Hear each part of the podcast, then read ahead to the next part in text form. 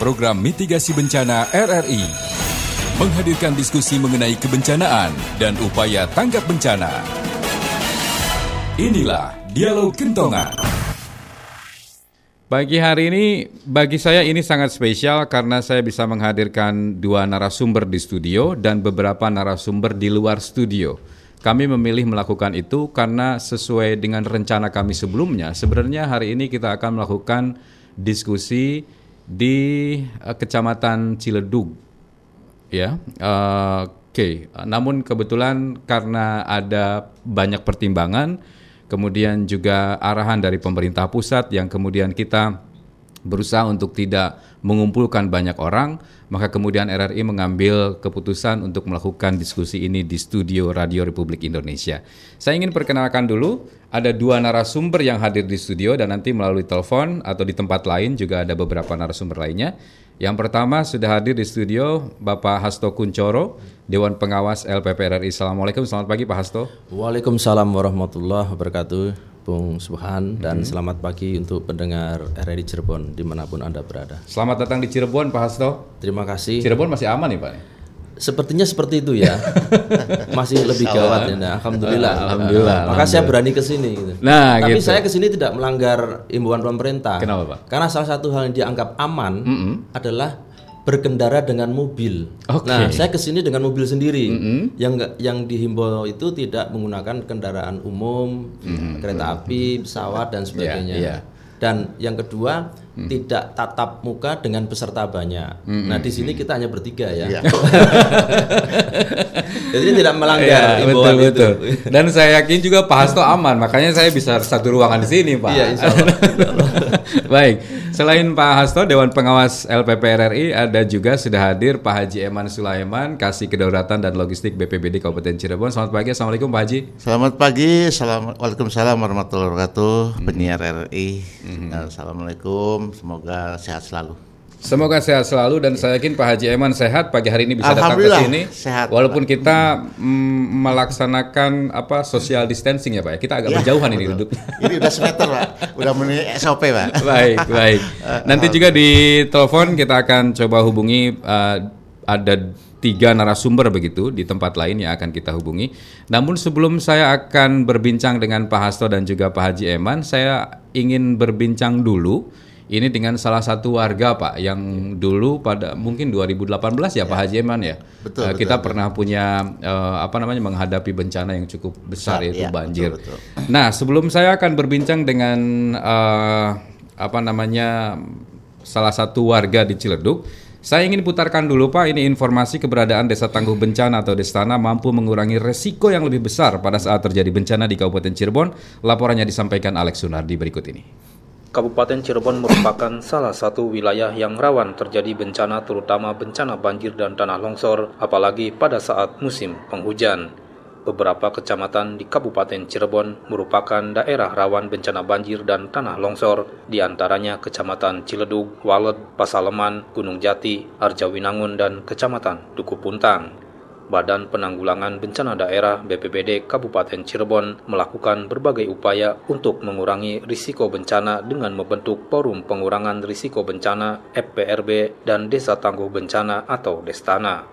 Kepala Pelaksana BPBD Kabupaten Cirebon Dadang Suhendra kepada RRI mengatakan keberadaan Destana yang sudah dibentuk di 8 desa yang rawan bencana tersebut mampu mengurangi risiko yang lebih besar pada saat terjadi bencana seperti banjir yang terjadi di awal tahun ini. Pada manfaatnya kemarin kejadian di Pasaleman, kalau mengandalkan dari BPBD dari pemerintah perjalanannya sudah 1 jam. Ternyata relawan yang dibentuk di desa Cilengkrang Girang atau Pasaleman mereka lebih giat lebih dahulu, artinya lebih tahu harus buat harus penanganan apa, termasuk yang di Ciledug Wetan kemarin. Alhamdulillah ada perubahan lah, ada pola pikir. Karena tadi kalau mengandalkan pemerintah terus, apalagi BPBD yang jaraknya jauh kan, bencana jangankan 1 jam, 10 menit, 15 menit air kan, waduh, sudah ini. Jadi alhamdulillah mereka itu lebih sigap tanpa bantuan siapapun, dia harus bisa menolong warga desanya sendiri. Dadang Suhendra menambahkan di tahun 2020, BPBD Kabupaten Cirebon mentargetkan untuk membentuk Destana di 20 desa, terutama desa-desa yang rawan bencana. Dan ditargetkan 5 tahun ke depan,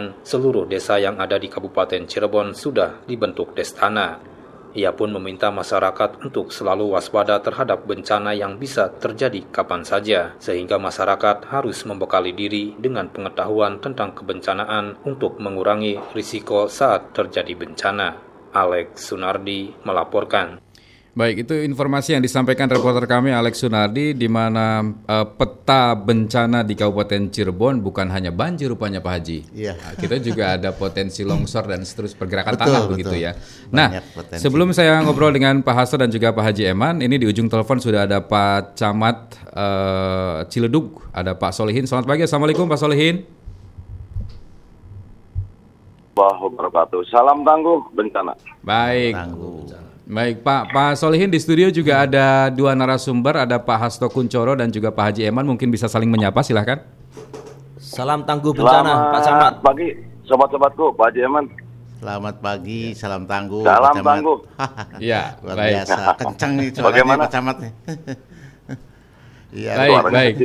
Pak Solihin, Pak Camat, kami ingin mengawali dengan cerita dulu nih Pak Solihin dan juga masyarakat di sana di Ciledug, bagaimana kemudian menghadapi bencana banjir, terutama Pak Solihin ya, yang mungkin nggak sekali dua kali nih terjadi di sana. Mungkin ada yang bisa diceritakan Pak Solihin, silahkan. Ini maaf nih suaranya sayup-sayup, kurang begitu jelas. Ya boleh, Pak Solihin bisa dengar suara saya jelas? Halo. Nah ini agak jelas nih, agak jelas. Oke, baik, sambil nanti tim kami memperbaiki. Pak Solihin, kami ingin mengawali dengan cerita Pak Solihin sebagai camat di sana menghadapi bencana banjir yang juga saya yakin pernah Pak Solihin alami begitu. Ya. Mungkin bisa diceritakan sedikit Pak Solihin, silakan. Ya, begini.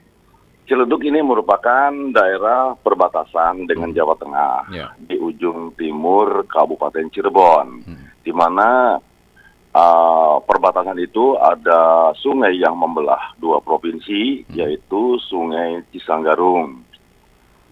Sebelah timur Cisanggarung itu sudah provinsi Jawa Tengah, dan sebelah barat itu sudah provinsi Jawa Barat, di antaranya adalah Kecamatan Ciledug. Untuk musibah banjir, Ciledug ini memang termasuk kategori rawan bencana banjir. Nah, beberapa waktu yang lalu, tepatnya tanggal 23 Februari tahun 2018 terjadilah banjir bandang sebagaimana yang sudah saya utarakan beberapa waktu yang lalu. Nah, kesini kan juga masih terdapat daerah-daerah yang masih terkena banjir. Akhirnya apa yang kami lakukan? Itu pengurangan resiko bencana.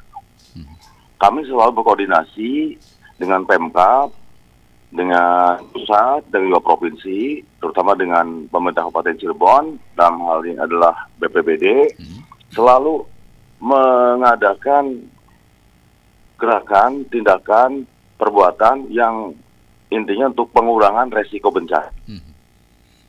Bukan, itu antaranya peninggian tanggul, peninggian tanggul.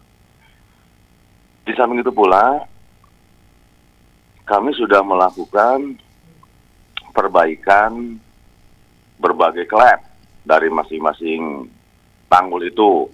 Ini salah satu penyebab banjir waktu itu, yaitu tanggul yang sudah menipis, kemudian posisi klep yang rusak, bahkan ada yang diambil oleh orang yang tidak bertanggung jawab.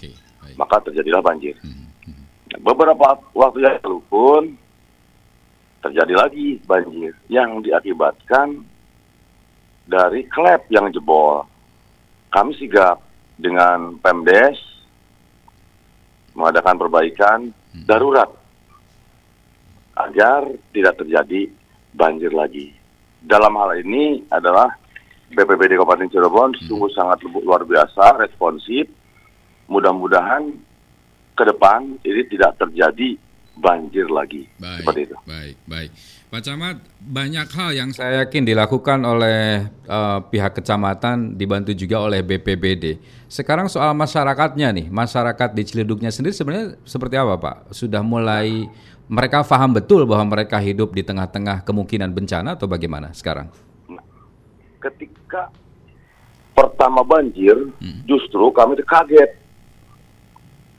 Masyarakat panik. Yang 2018 itu ya? Iya, waktu 2018. Ini pembelajaran yang luar biasa bagi kami dan masyarakat. Sampai saya sendiri juga terdampak.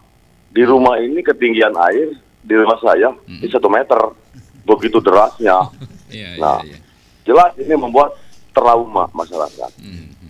Nah, 1 tahun berselang, sekarang udah lewat dari 1 tahun, 2 tahun, masyarakat sekarang ini sudah sudah sigap. Lebih sigap begitu ya. Termasuk juga mereka dibuatkan kelompok-kelompok begitu Pak, kelompok-kelompok sadar bencana dan seterusnya atau bagaimana? Di desa itu ada yang namanya Tagana ya. Desa tangguh bencana juga. Ada juga Destana, desa tangguh bencana. Iya. Artinya masyarakat sekarang jauh lebih siap, lebih sigap begitu ya, dan mereka paham betul berada di daerah yang rawan bencana begitu Pak Camat ya. Nah, ini dibuktikan. Yang Pak. Ya, halo Pak Camat. Halo. Baik, ini rupanya terputus. Nanti coba kita akan hubungi kembali Pak Solihin, Pak Camat Ciledug. Tapi saya ke Pak Hasto dulu. Pak Hasto, dari apa yang diceritakan oleh Pak Solihin 2018 kita pernah mengalami itu Pak, lumayan luar biasa menyita perhatian kita semuanya. Apa yang bisa ditanggapi Pak dari itu? Ya, ini sangat relevan sekali dengan siaran kentongan RRI ini, bahwa mungkin banyak pendengar yang belum paham kenapa RRI menyelenggarakan siaran kentongan ini Pak.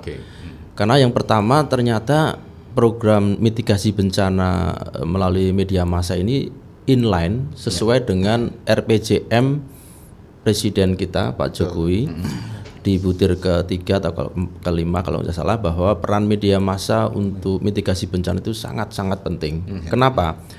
Saya mengamati bencana di Indonesia, baik itu bencana alam maupun bencana yang sekarang sedang terjadi yaitu coronavirus, itu karena pertama ketidaktahuan masyarakat, tidak well informed masyarakat, nggak tahu ini bahaya ini sangat mengkhawatirkan nyawa manusia. Kedua, memang ada gejala ignorance, abai, tidak peduli, tidak menganggap ini penting, ini bahaya. Padahal siaran kentongan ini digagas untuk satu tujuan yang sangat mulia, yaitu menyelamatkan nyawa manusia. Manusia itu bisa anak cucu kita, orang-orang yang kita cintai, teman kita, sahabat kita. Yang pertama tadi itu, kita tinggal di daerah yang sangat rawan bencana. Secara global pun Indonesia ada di ring of fire, cincin api, begitu banyak gunung berapi yang sangat membahayakan. Indonesia ada di sesar atau patahan gempa. Itu juga global, patahan gempa Euro-Asia Pasifik, Pacific Plate dan sebagainya. Itu bukti bahwa memang negara kita tercinta itu berada di kondisi yang rawan bencana. Nah, siaran kentongan inilah Bung Subhan dan Pak Eman sangat penting untuk memberikan informasi. Tadi sudah ketahuan bahwa Pak Camat ini perlu diapresiasi sebagai salah satu camat teladan yang dengan sigap mengantisipasi bencana banjir yang ada di Ciledug. Paling tidak belajar dari pengalaman agar tidak terjadi lagi. Dan Pak Camat menularkan informasi itu melalui RRI sehingga tersebar luas informasi-informasi yang penting bagi masyarakat Ciledug dan di Kabupaten Cirebon pada umumnya, agar kemudian masyarakat tahu, yang tidak tahu menjadi tahu. Oh, ini bahaya dan bagaimana mengatasinya. Satu hal lagi Pak Eman, siaran kentongan ini juga sangat komprehensif, tidak hanya menjadi tanggap darurat, tapi juga mengantisipasi jangan terjadi peta-peta bencana. Itu mohon sering diinformasikan ke RRI.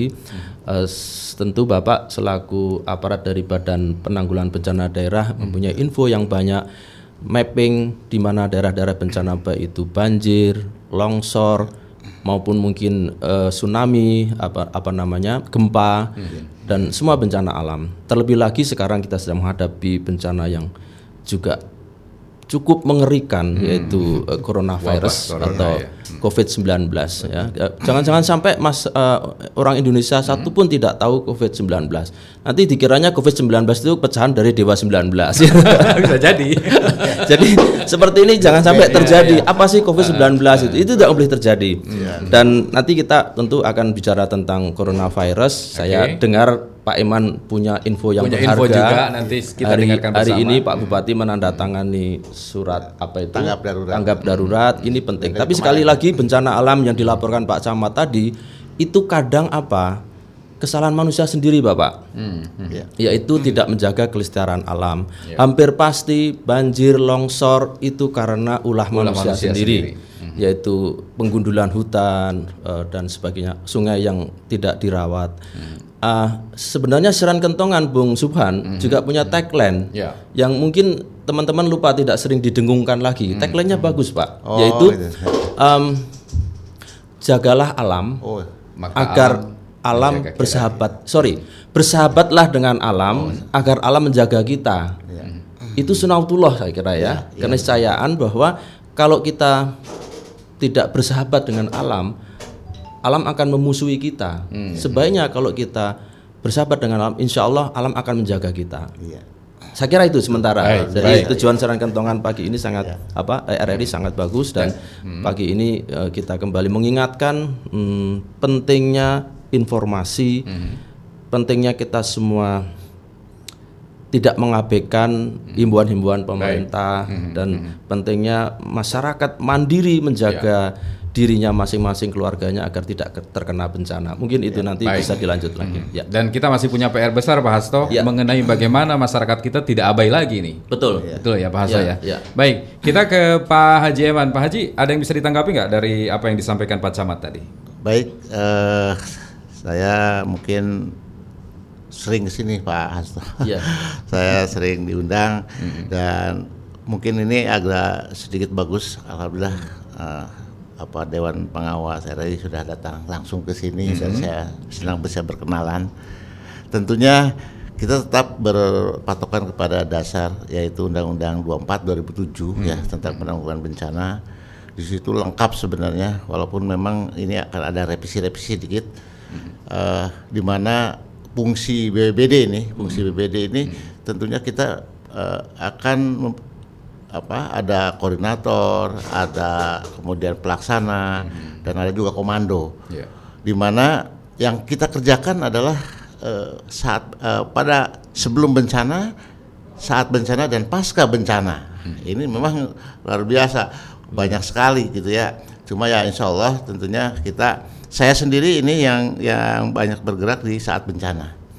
Walaupun memang pada saat sebelum bencana juga kita sering mengadakan kegiatan-kegiatan.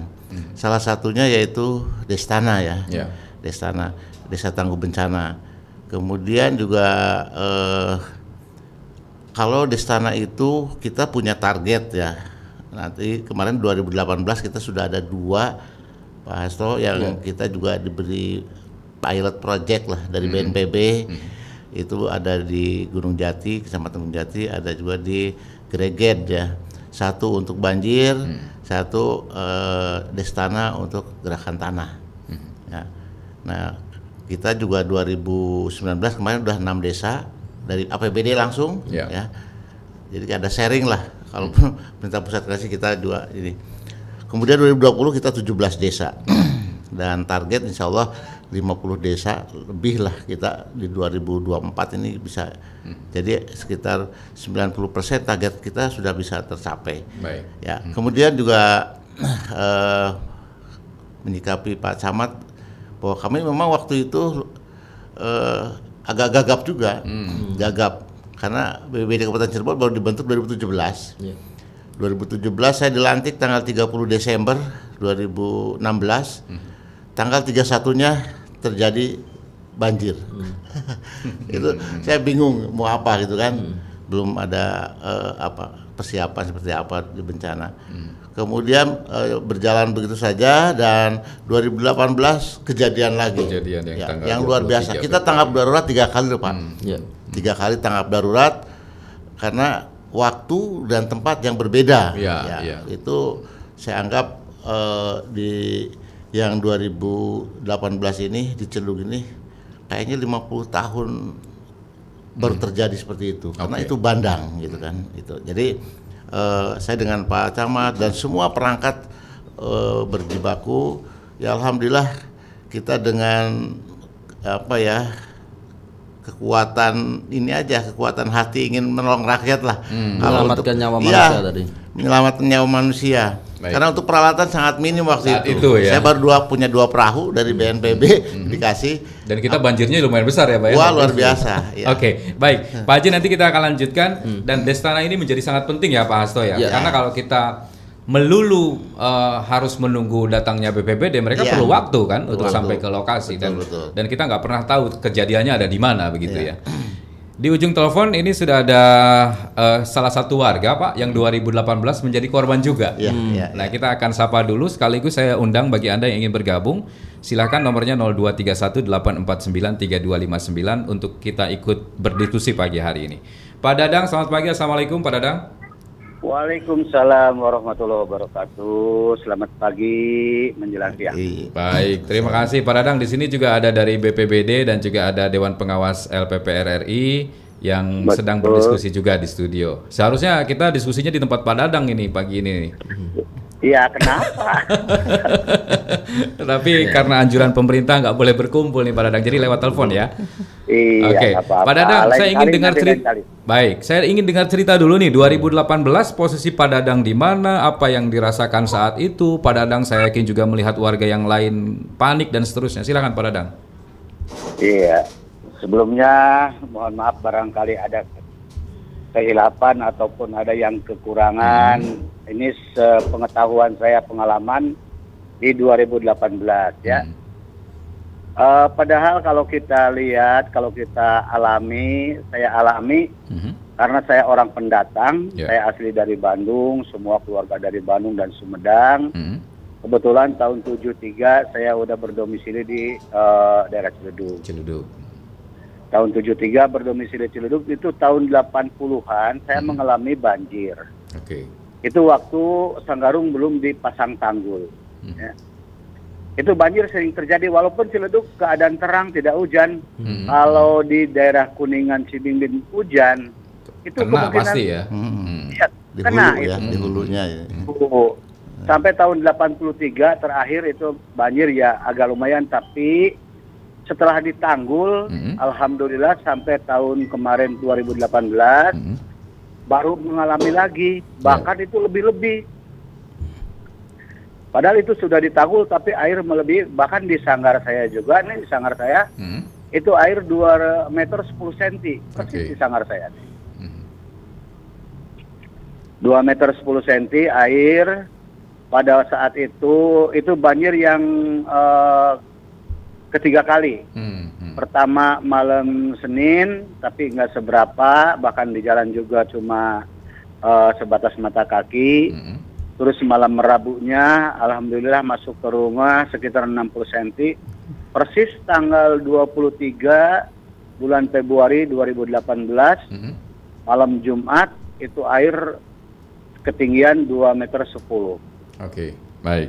Pak Dadang, saya boleh potong ya? Waktu 2018 tanggal 23 Februari itu kan saya yakin juga banyak kepanikan terjadi Pak Dadang ya, terhadap warga yang ada di sana. Pak Dadang melihatnya seperti apa? Hampir semua orang panik saat itu atau bagaimana?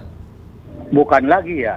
Semua juga karena saya di sini bergrup dengan DAS ya. Ada informasi persis jam 6 setengah tujuan lah, habis maghrib ada informasi bahwa akan terjadi banjir lebih daripada yang kemarin malam Rabu. Nah ini warga udah di desa tuh udah dikasih informasi dari masjid melalui speaker yang di masjid jam 6:30 tuh warga harus cepat-cepat mengungsi. Nah sebagian ada yang istilahnya percaya, sebagian ada yang enggak, sebagian ada yang lillahi ta'ala. Ternyata setelah air datangnya dengan deras, kecepatan air hampir 30 kilo per jam lah kecepatan air. Waktu saat itu semua rakyat panik, masyarakat panik.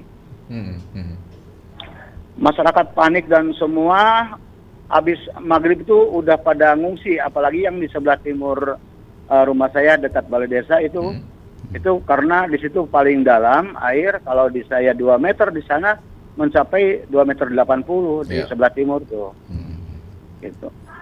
Bukan paniknya, bukan itu luar biasa, bahkan saya juga sampai pagi. Ya, air ini udah lewat jalan, bahkan jalan raya masuk ke kecamatan alun-alun kecamatan. Pak Dadang, sepertinya kepanikan tidak terelakkan ya ketika banjir besar menghadang Cirebon Timur begitu pada Februari 2018. Tapi mungkin saya ingin menanyakan begini Pak Dadang. Saat itu kan pasti ada penanganan ya, baik dari BPBD, masyarakat setempat dan seterusnya. Apa sebenarnya yang pertama kali Pak Dadang rasakan kurang ini, kurang cepat, kurang tanggap dan seterusnya? Kalau masalah penanganan mungkin gini ya, mungkin penanganan secara luar biasa, dia udah antisipasi sebelumnya, karena sarana yang dibutuhkan itu kurang, semacam perahu untuk antisipasi masyarakat yang kena terjebak di atas genting itu banyak, bahkan yang terevakuasi sampai-sampai ada jam 8 pagi baru dia terselamatkan. Karena ini nyambungnya dengan Bantarsari, dengan Wanasaba, dengan Jawa Tengah. Sedangkan sarana perahu karetnya memang kurang, gitu ya. Tahu gimana lagi ini? Ya, saya tidak bisa menyalahkan karena pemerintah juga mungkin sudah berupaya, kan? Ya, berupaya dengan banyaknya itulah.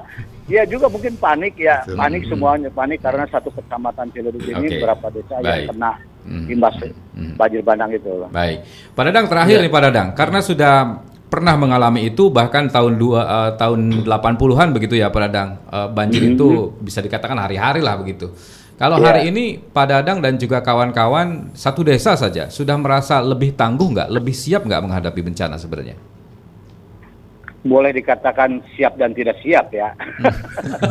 Kalau belum pede ya. Kalau menghadapi banjir memang kita udah mengantisipasi dan persiapan ya, mungkin sekarang di satu desa aja ya, satu desa saya pengalaman ini yang saya pantau sudah ada yang membuat rak-rakan di atas gitu ya untuk mengantisipasi, ada yang sebagian pakaiannya karena kemarin kita mengingat 1 tahun, 2 tahun kan gitu ya.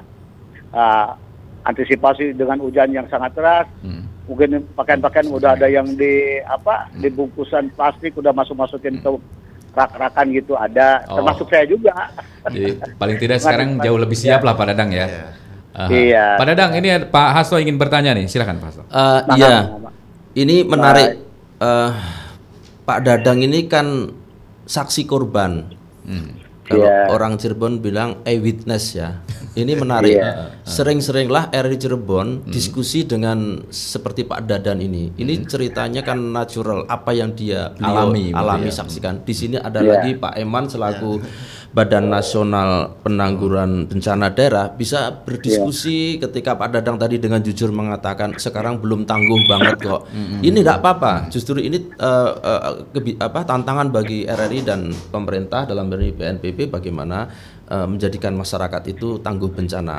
Panik, Bung Subhan, itu pasti terjadi. Kalau ada bencana itu nggak mungkin nggak panik. Tapi bagaimana memanage panik itu?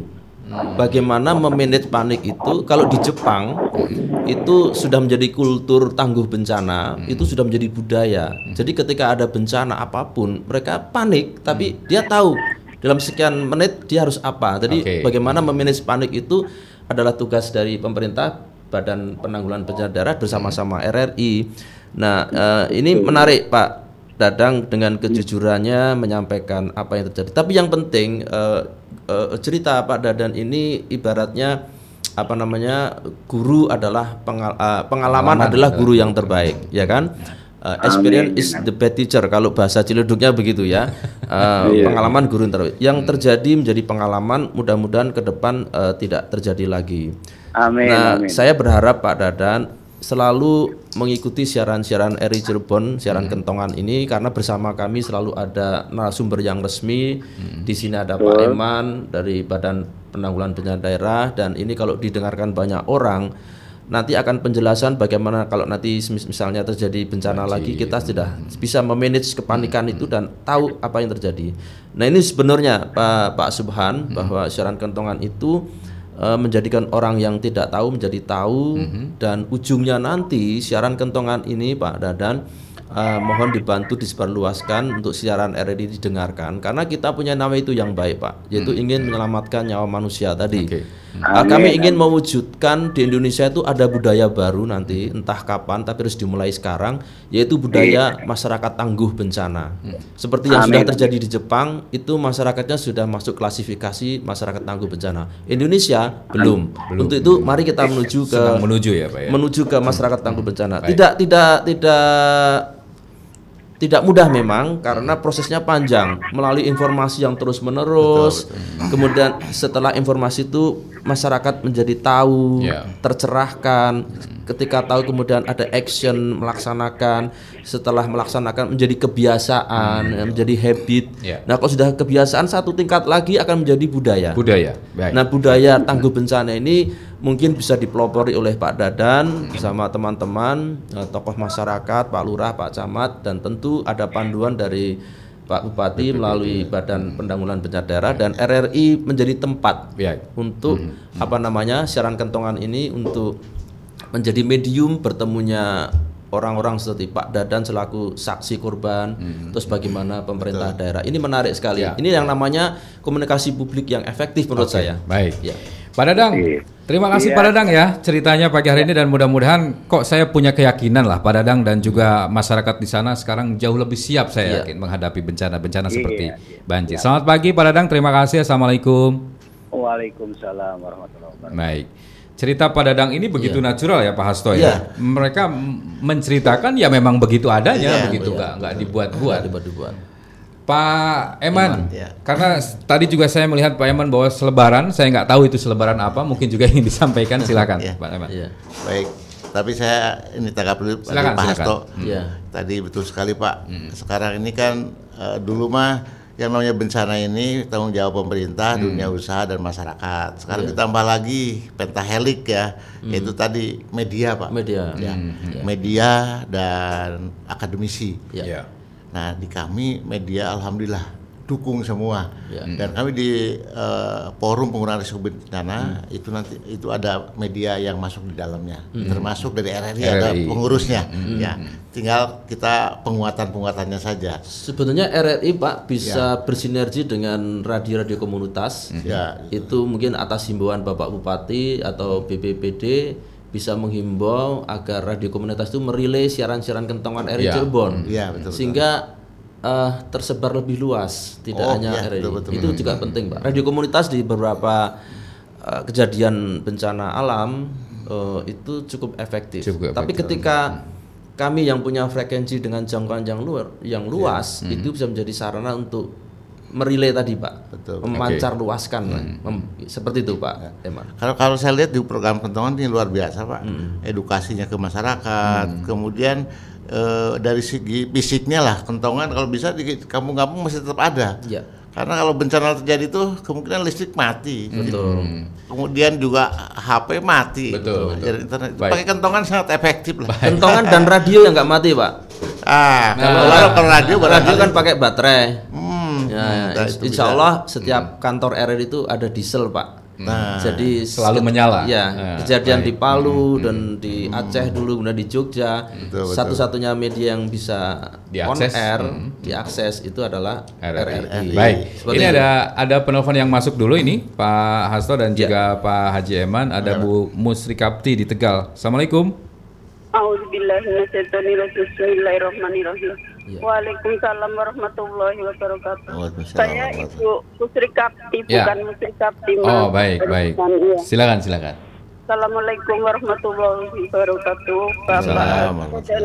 Bapak Eman. Siap, Ibu. Ya. Ini tadi saya dengar dari Pak Dadang yang mengalami langsung bencana banjir di Kecamatan Ciledug. Ini yang ingin saya tanyakan, Pak.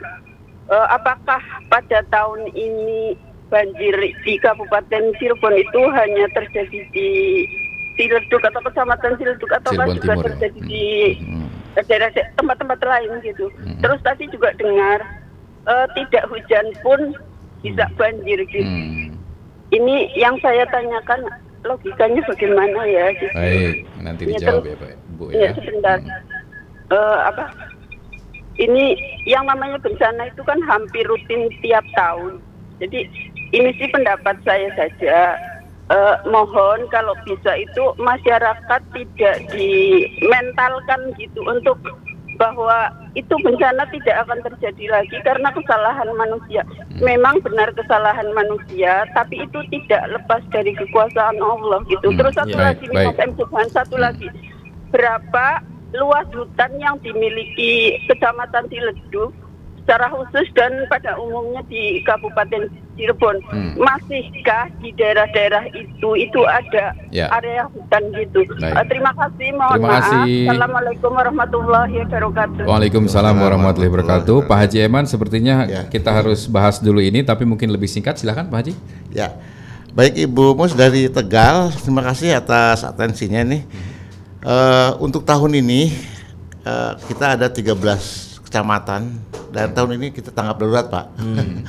Dan sekarang bergeser, termasuk Ciledug juga kena lagi, tapi tidak separah dulu, paling seperempatnya lah. Nah bergeser sekarang ke barat, ke tengah dan utara, paling selatan aja yang tidak. Itu makanya memang betul kata Ibu Mus, memang itu ada fenomena alam. Ya Allah memberikan yang terbaik lah buat kita semua, mengingatkan gitu kan. Makanya Pak Hasto tadi bersahabatlah dengan alam, alam jaga kita. Saya setuju sekali.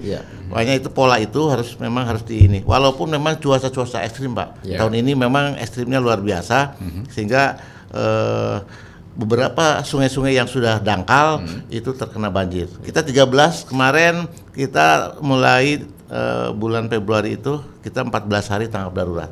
Tapi alhamdulillah beres sekarang dan sekarang sudah tidak banjir lagi nih. Alhamdulillah. Tapi saya tertarik dengan himbauan Bu Mus tadi. Jangan lupa doa. Doa ya. Ini saya siaran yang ketiga minggu ini, siaran kentongan pertama saya di Pulau Batam, kemudian di Padang kemarin dan sekarang di Cirebon. Saya selalu menghimbau Bung Supan, tidak ada salahnya siaran kentongan ini juga ada spot-spot yang mengingatkan doa-doa. Ada pasti di Al-Quran maupun hadis, di kitab suci yang lain ada doa-doa khusus untuk menanggulangi bencana. Yang saya tahu karena saya umat muslim, ada doa singkat yaitu zikirnya Nabi Yunus. La ilaha illa anta subhanaka inni kuntu minadh dhalimin. Itu enggak ada salahnya. Siaran RRI Cirebon mewarnai siaran kentongan, jangan lupa doa ini. Karena betul Bu Mus tadi, utamanya bencana gempa dan gunung berapi itu hak prerogatif Allah itu. Kapan terjadi, di mana terjadi itu kehendak Allah. Yang betul-betul unpredictable, tidak bisa diprediksi. Kalau banjir longsor mungkin masih bisa ya Pak ya. Tapi yang gempa, gunung berapi itu betul Bu Mus, itu kuasa Allah. Dan sekali lagi saya juga menghimbau RRI Cirebon, ya meskipun hanya sekian detik mengingatkan pentingnya doa terus-menerus. Doa itu sangat penting. Saya kira itu Bung Subhan. Baik Pak Hasto dan juga Pak Haji Eman, nanti kita akan lanjutkan karena selepas break saya juga ingin memantau kondisi cuaca Cirebon mungkin dari hari ini sampai seminggu ke depan ya, kira-kira akan seperti apa dengan prakirawan dari BMKG. Sebelumnya tetaplah bersama kami di Pro 1 RRI. Waktunya kentongan. Apa yang harus kita lakukan jika bencana banjir datang menghampiri? Ketika bencana banjir datang, jangan lupa untuk memantau perkembangan cuaca di tempat kejadian. Untuk Anda yang terkena dampak banjir, dihimbau menjaga kesehatan agar tidak menambah korban banjir. Pastikan untuk tidak panik dan berusaha bisa menyelamatkan diri. Bila hujan tidak berhenti dan lebat, segera evakuasi diri ke tempat yang lebih tinggi dan aman sesuai informasi dari aparat setempat. Jangan lupa untuk membantu sesama yang membutuhkan untuk pergi ke tempat yang lebih tinggi dan juga untuk mereka yang terluka akibat banjir. Mari siapkan diri hadapi bencana. Pesan ini disampaikan oleh Radio Republik Indonesia. Tidak perlu takut secara berlebihan dengan yang namanya virus corona. Karena virus corona dari data yang saya terima, 94% lebih penderitanya dapat disembuhkan.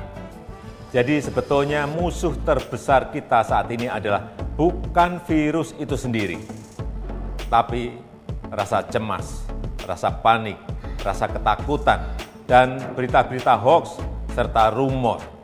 Kita sebenarnya harus yakin dengan fakta, informasi, solidaritas bersama, dan gotong royong.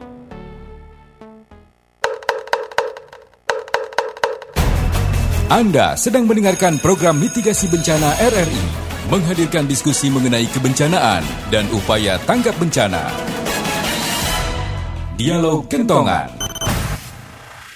Baik, kami akan lanjutkan kembali dan sebelum kita lanjutkan pendengar, saya akan pantau dulu kondisi cuaca di Cirebon dan wilayah 3 Cirebon maksud saya, sehingga satu minggu ke depan mungkin kita akan pantau bersama Prakirawan dari BMKG yang sudah terhubung di ujung telepon. Kita akan sapa terlebih dahulu dengan Bung Faiz ya. Assalamualaikum Bung Faiz. Waalaikumsalam Mas dan pendengar RRI Cirebon. Baik, terima kasih Bung Faiz sudah bersama Pro 1 RRI Cirebon. Kita langsung saja, kita akan pantau dulu kondisi cuaca hari ini di Cirebon dan sekitarnya. Silakan Bung Faiz. Iya, kami informasikan untuk perakhiran cuaca hari ini di wilayah Cirebon sekitarnya pada pagi hingga siang hari ini potensi hujan dengan intensitas ringan, kemudian sorenya akan cenderung berawan, kemudian malam dini harinya akan berpotensi hujan dengan intensitas ringan lagi. Jadi pada hari ini hingga 3 hari ke depan potensi hujan akan lebih ke dini hari hingga pagi hingga siang hari, begitu Mas. Baik, potensi hujannya kemungkinan akan masuk di malam dan dini hari mungkin ya Pak ya, Bung Faiz ya. Oke, bagaimana dengan kecepatan angin Bung Faiz? Ya, untuk kecepatan anginnya normal. Jadi kita perakirakan dengan kecepatan 5 sampai 25 km per jam ini dianggap normal. Ya. Baik, ketinggian gelombang bagaimana untuk wilayah perairan Cirebon? Nah, untuk ketinggian gelombang sendiri untuk di wilayah perairan utara Cirebon dan Indramayu hari ini untuk 7 hari ke depan diperkirakan normal, yaitu 0,2 hingga 1 meter. Ya. Baik. Bung Faiz, terima kasih sekali informasinya Bung Faiz, dan kita harapkan semuanya tetap baik-baik saja lah Bung Faiz ya. Ya. Tidak ada cuaca ekstrim yang mungkin terpantau. Ya.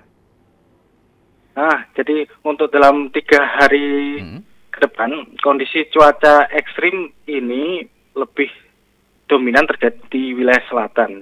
Untuk wilayah Cirebon dan sekitarnya, kecenderungan di wilayah Kuningan.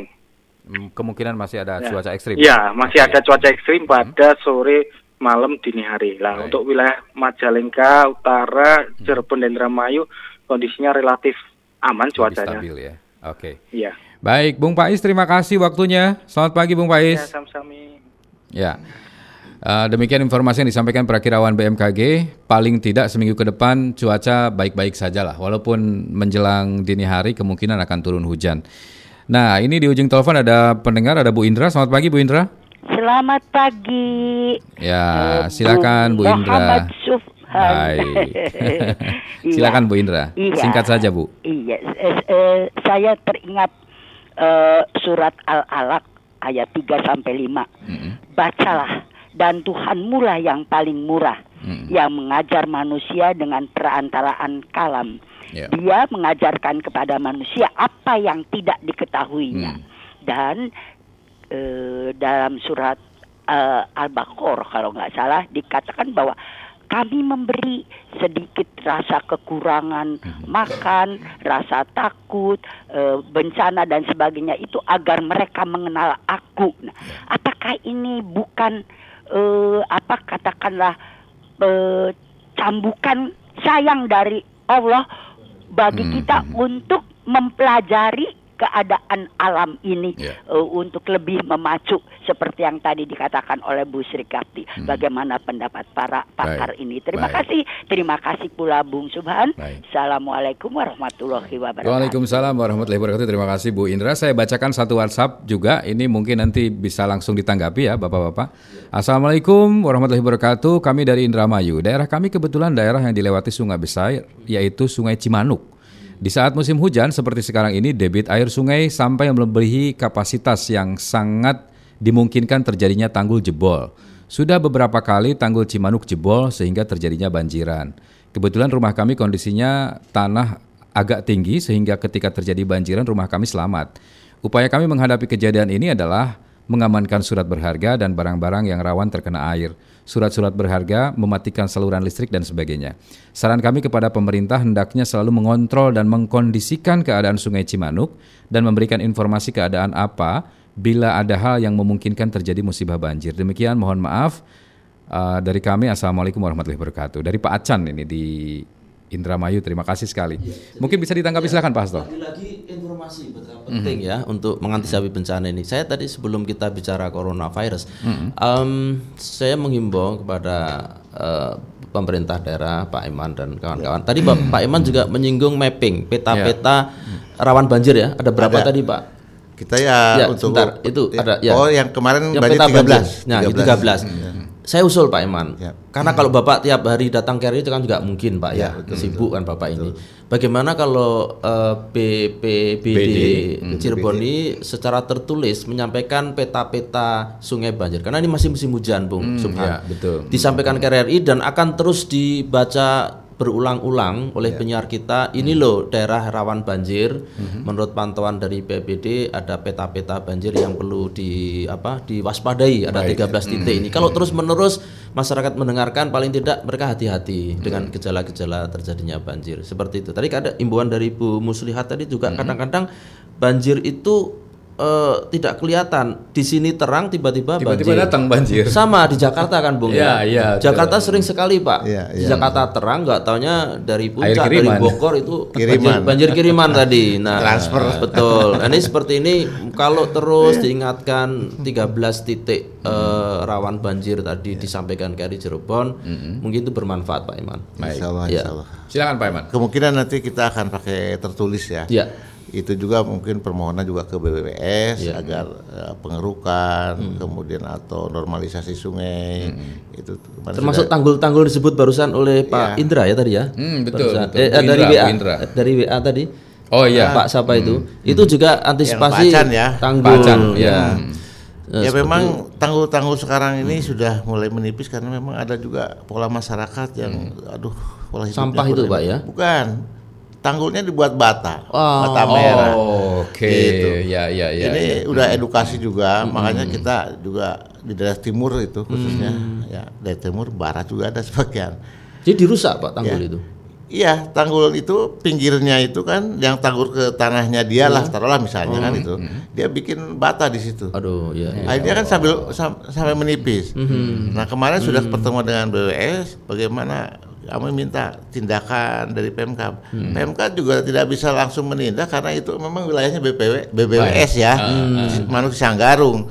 Jadi kerjasamanya mungkin nanti dari BPWS minta ngirim surat ke Pemda untuk mengamankan itu daripada bata itu. Sekarang bicara corona baik. Dan ini mudah-mudahan memang harus jadi kerja bersama ya Pak. Kerja bersama. Pak Iman mau membacakan himbauan tentang coronavirus. Sebelumnya ini ada SMS dulu dari Pak Pongki. Punten Pak Hasto, Pak Eman, saya nilai 100 buat Bu Mus dari Tegal itu. Oke, Pak Pongki Suparjo, terima kasih di Balongan Indramayu dan kita harus bekerja bersama memang. Nah, di sesi terakhir ini saya akan fokus di soal corona, Bapak-bapak. Maka mungkin ada yang ingin disampaikan dulu dari Pak Haji Eman, silakan.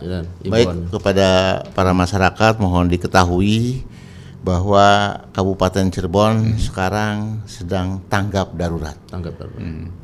Kalau di Jakarta mungkin nasional ya, kita di Cirebon tanggap darurat terhitung mulai 14 hari dari tanggal 16 Maret sampai 29 Maret. Ini kemungkinan diperpanjang bahwa Bupati Cirebon menyatakan tanggap darurat bencana non alam pandemi COVID-19 di Kabupaten Cirebon. Ini berdasarkan data yang dari Dinas Kesehatan bahwa pada tanggal 16 itu update ada PDP 7 orang ya, kemudian ODP 72 orang. Ada yang meninggal, Pak? Kemarin memang saya memang tidak berhak memberikan ini, Pak, karena ada jubir tersendiri. Cuma memang ini sudah menjadi, sudah naik ke permukaan kemarin, sudah ke media juga. Yang PDP-nya memang meninggalnya bukan karena coronanya, tapi dia punya ginjal, gagal ginjal gitu kan. Jadi sekarang semakin kesini semakin nambah lagi, Pak. Jadi semakin nambah. Dan kami juga sudah membentuk gugus tugas, kemudian sudah menetapkan, dan masyarakat mohon tenang, insya Allah dari pemerintah daerah akan melakukan yang terbaik, ya, baik penyemprotan maupun segala-gala yang bersifat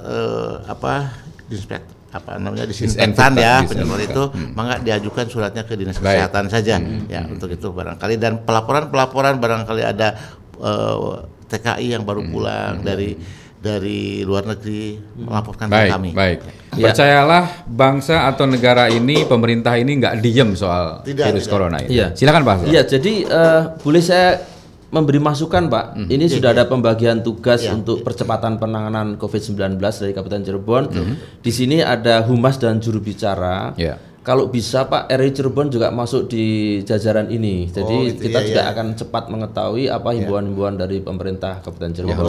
Tapi sedikit saya ingin sharing, Pak Subhan, bahwa mungkin masyarakat masih bertanya-tanya kenapa sih pemerintah harus melakukan kebijakan yang kalau bahasa kerennya itu sekarang apa namanya, social distancing, social distancing. Apa maksudnya itu? Jaga jarak, ya. Social distancing adalah mengurangi kontak antar manusia untuk mengurangi penyebaran infeksi atau penyakit. Saya sedikit punya cerita. Di Italia, negara maju, dokternya hebat, obatnya keren. Kenapa bisa seperti itu? Sangat banyak korban coronavirus karena masyarakatnya abai. Tidak mematuhi kebijakan pemerintah tentang social distancing ini. Sehingga social distancing atau mengurangi kontak antar manusia ini sebenarnya untuk memutus mata rantai sehingga tidak menyebar lebih luas. Nah, ini yang terjadi di Itali sampai sekarang, banyak yang meninggal sampai ribuan. Mudah-mudahan melalui siaran ini kami mengajak masyarakat mentaati kebijakan pemerintah social distancing ini bukan untuk apa. Memang ada yang mengeluh ekonomi menjadi lesu dan kemudian pasar menjadi sepi. Tapi kalau dihitung-hitung berharga mana sih nyawa manusia dengan ekonomi, kan gitu. Kan nomor satu kan diselamatkan nyawa manusia ini. Gampang nyari ekonomi. Nah, kalau duit habis bisa dicari, kalau nyawa yang habis nyari kemana? Kan gitu.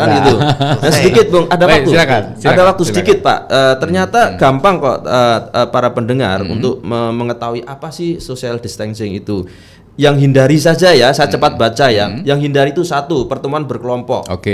Konser, nah, maka RRI konser kebangsaan dibatalkan. Nonton bioskop, event olahraga, makanya Car Free Day di beberapa kota sudah nggak ada, dilarang. Nge-mall, nah, istri saya ikut ke Cirebon, Pak, tapi masuk ke hotel saya kunci, nggak boleh keluar dari kamar. Kamu nggak boleh ke mall, padahal depan hotel kan ada mall, nggak boleh. Sudah, tahan aja dulu. Arisan, reuni, nggak boleh. Jangan dulu lah, bukannya nggak boleh, ditunda lah di ini. Terus dugem ya, itu apa itu? Di itu ya, diskotik. Kalau kita dugemnya beda, Pak, duduk gemetar gitu. Memegang muka dengan tangan, Terus berpergian keluar kota. Tapi ternyata, Bung Subhan, yang aman, saya baca cepat, yang aman itu pertama, tidak berjabat tangan, cuci tangan dengan sabun. Saya bawa ini nih, Pak. Nah, gunakan hand sanitizer, berjarak dengan lawan bicara kurang lebih 1 meter, tidak cipika-cipiki. Nonton, yang aman lagi yang menarik, Bung. Dengerin radio. Nah, itu dia. Ini bukan saya yang ngomong loh. Ya, ada di situsnya ya, Pak. Ada. Ya? Dengerin radio itu aman sekarang ini. Dan keliling dengan mobil boleh, Pak. Kalau boring di rumah pakai mobil tapi ditutup kacanya, mungkin anak bosan. Tapi tidak boleh turun di pasar, di mall, nggak boleh. Keliling aja. Makanya saya nekat dari Jakarta ke sini karena saya bawa mobil. Maka Pak Dirut juga kemarin jangan naik kereta umum, jangan gitu dulu naik kereta, jangan naik dulu naik bis, jangan dulu naik pesawat. Kita taati aja lah. Toh hanya 14 hari kan. Nah, saya kira itu. Ya. Baik. Ya. Terima kasih ya. Pak Haji Eman, terima kasih sudah hadir, Pak Hasto sudah hadir. Tapi saya minta waktu 2 menit saja ini kepada tim redaksi untuk saya ingin ke Pak Hasto. Pak Hasto terakhir saja Pak Hasto. Ya. Dalam beberapa hari terakhir ini 18 Maret kemarin itu ada 250 hoax yang beredar dan itu terkonfirmasi oleh Kominfo. Ini. Saya ingin Pak Hasto juga menyampaikan bahwa ada pola berita yang disampaikan oleh RRI yang sehingga masyarakat mendengar itu bahwa itu adalah hanya berita-berita terkonfirmasi yang dikeluarkan oleh RRI. Ya. Silakan Pak. Saya singkat saja karena saya orang RRI untuk menghadapi hoax yang gak karu-karuan ini ya dengerin RRI saja. Karena hampir pasti jadi itu ya. Karena RRI hampir pasti akan menyiarkan berita-berita yang benar. Bahkan kami punya yang namanya media cek and fakta ya. Okay. Ini Bung Subhan kalau di Jakarta sering membawa acara cek and fakta. Tapi cek and fakta itu kan hanya seminggu sekali. Betul. Nah, sebaiknya diperbanyaklah cek and fakta atau spot-spot filler diperbanyak. Nah, saya ingin informasikan. Barusan tadi pagi saya dapat Pak Eman, mungkin boleh disebarkan di Cirebon. Saya dapat nomor HP yang judulnya itu covid19.go.id. Setelah saya buka, ternyata situs resmi dari Kominfo, Pak. Nanti saya share ke Bapak. Ini Pak luar biasa. Ini betul-betul bisa menangkal hoax karena di sini disajikan informasi tentang kabar COVID-19 terkini di Indonesia. Sebenarnya apa sih COVID itu? Apa saja gejala COVID? Bagaimana cara melindungi diri? Bagaimana cara melindungi orang lain? Masker perlu nggak sih? Rumah sakit rujukan COVID di mana saja? Ini semuanya ada. Ini situs resmi dari Kominfo dengan nama apa profil ya ini Bung namanya? Ya, profil ini URL-nya itu covid19 pakai C, covid covid19.go.id. Jadi covid19.go.id. Ya. Baik. Ini kita sebar saja situs dari Kemenkominfo ini bisa paling tidak kalau ada informasi simpang siur udahlah ikut. Bisa ngecek di situ. Ya, dan dengarkan RRI. Insyaallah RRI akan menyajikan informasi yang benar dan bahkan kalau ada hoax kita akan luruskan Pak. Saya kira itu. Baik. Terima kasih Pak Haji Eman sudah hadir, Pak Hasto juga terima kasih. Kita harus akhiri diskusi kita pagi ini, mudah-mudahan bermanfaat dan saya Muhammad Subhan undur diri. Selamat pagi. Anda baru saja mendengarkan program mitigasi bencana RRI menghadirkan diskusi mengenai kebencanaan dan upaya tanggap bencana. Dialog Kentongan.